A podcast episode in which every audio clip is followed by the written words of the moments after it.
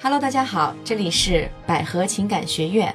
为您推出的情感故事会，我是主持人恩雅老师。坐在我旁边的呢，依然是我们资深的情感老师卢老师。 Hello，大家好。嗯，罗老师，您看过、接触过那么多案例啊，嗯不知道今天给大家带来怎样一个案例呢？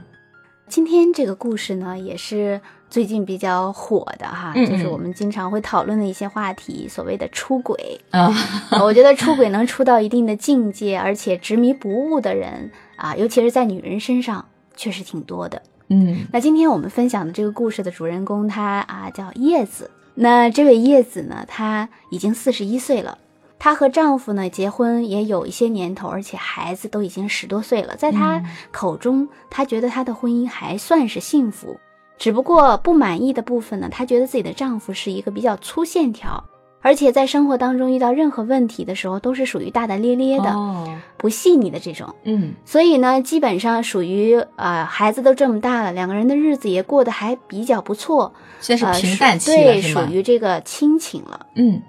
所以呢，在在情感的深处，其实每个女人都向往着啊、有一种温暖。所谓的我们都比较喜欢这种暖男哈。嗯，对对对，啊所以在这样的一个生活当中呢，就是她在一次的这个公司的这个重组调动的机会呢，啊，把她安排和另外一个同事，而且这个同事她已经四十一岁了，这个同事才三十五岁， 嗯，把他俩安排到了一个那办也公室。属于比他小的鲜肉了啊。对，嗯所以就是他口中的这个小鲜肉呢，就是属于一枚非常体贴的暖男。嗯在两个人这个工作的一来二去当中呢，他的这位同事因为家庭生活也不是特别幸福，他这位同事的妻子呢，据说是很漂亮哈，嗯然后都传说这位很漂亮的妻子跟其他的这个上级领导啊有一些暧昧的关系，嗯也经常在外边也是出差，一出差呢就是十多天不回家，所以呢他们两个人经常相互的就是啊会聊彼此除了工作以外的这个彼此的这个家庭和家情庭感生情活，感，嗯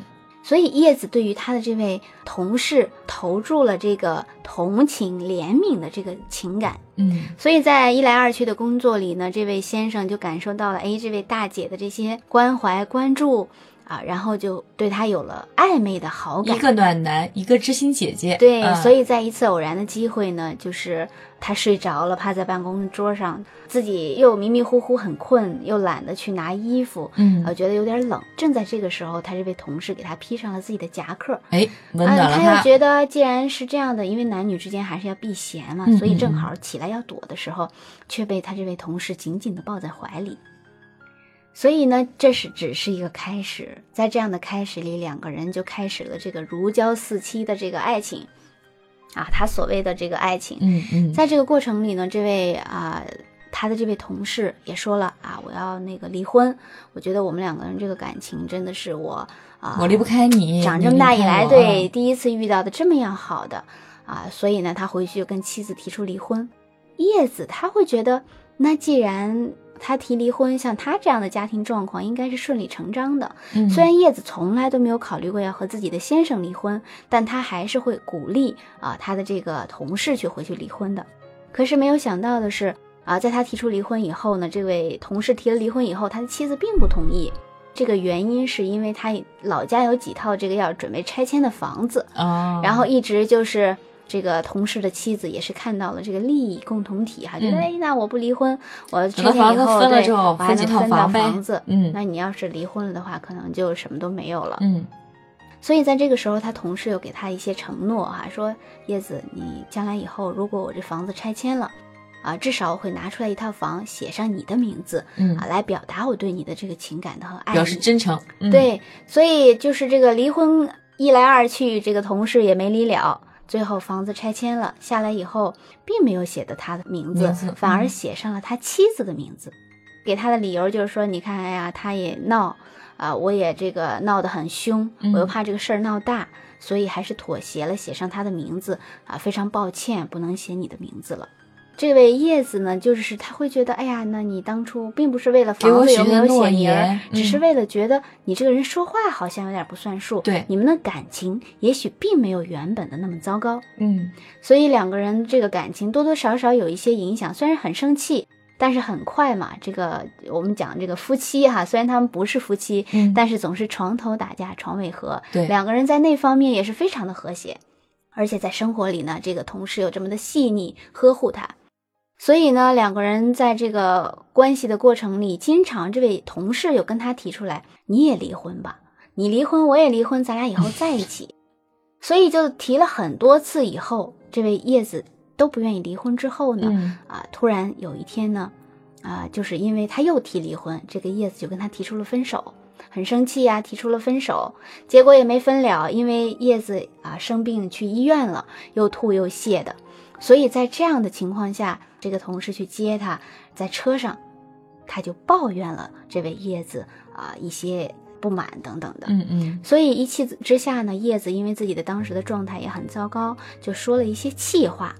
那之后呢，完全一个星期互相不联系。之后叶子完全忍不住了，就觉得哎呀不联系还是很想他的，就主动和他联系。嗯，可是是，在联系的过程里呢，就听到对方那边有一位女士传来一句话，说你跟他说呀，你说我是你女朋友怎样怎样。哦，所以当他一听到这个情况，他就很生气。然后紧接着那个女士就把这个电话接过来了，啊，说我才是他女朋友啊，你又不能离婚，你又给不了给不了他幸福，我们俩才是啊真正的好好谈恋爱的啊，嗯希望你不要再去打扰他的生活。因为在这个过程里呢，他不知道在这一个星期的期间里，啊，这个他的这个同事想要去创业，嗯，然后就跟朋友合伙的去开了一个这个美容院。那这美容院呢，属于这个同事投资，但是由这个女孩来啊经营。哦，正是因为他们俩在这个啊一个星期之前发生了这样一个事情以后呢，啊，他很生气，就回来跟这个女孩抱怨。这个女孩在这个过程里就给了他一些安抚和安慰，嗯最后两个人也就就好在跑到一起了，床上去了。哦，好吧，所以呢，两个人在一起了之后呢，那这个哎，就就说到这儿，我就觉得这个故事好有复点杂。复杂，嗯 所以呢，在一起之后呢，就是他很生气嘛，然后他就觉得那感觉他很渣。然后在生活当中，以前一起呢吃饭啊，有的时候也不舍得花钱，但是偶尔也会买一个，比如说女儿过生日了，他也会送来那个重礼，嗯啊，特殊的节日也会给自己买什么白金的手链呀、项链之类的。他嗯就觉得这么抠门儿的一个人，他都舍得给我买，证明他是爱我的。嗯嗯嗯， 所以呢，在这个男人的这样的百般的这种和好的这种情况下，啊，尽管他知道哈，这个男人外边已经有了一个别的女的新的女朋友，嗯他还是有他不同仅意婚没离完这个男的，对而且又有了个女朋友，对，嗯所以他还是同意和对方就范，然后又啊哦、断断续续的在一起。但是他心里一直特别纠结，他就觉得，那这个男人什么样的人啊？就像我们雅老师说的啊，你婚没离，跟这个妻子分居，对啊，和一个另外一个女人同居，，对，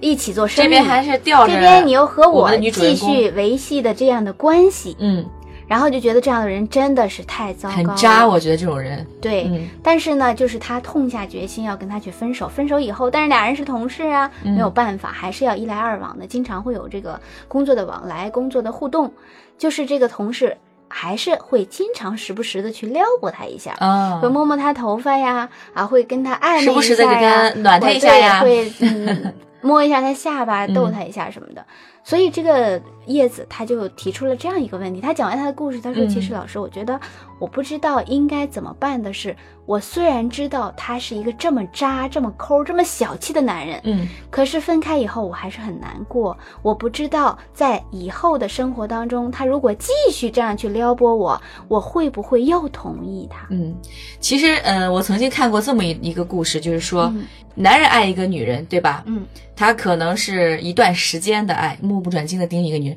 但是女人一旦付出身体的话，她随之而来的心和身体是一起的，她就全身心的爱上这个男的了。对身体交给这个男的，她就全身心的爱上这个男的了。是的，其实叶子这种烦恼啊，很正常，她已经陷进去了。嗯很难自拔。那我觉得叶子这件事情，如果你出轨了，被你老公撞到了，，是的被，你十岁的女儿对吧嗯知道了，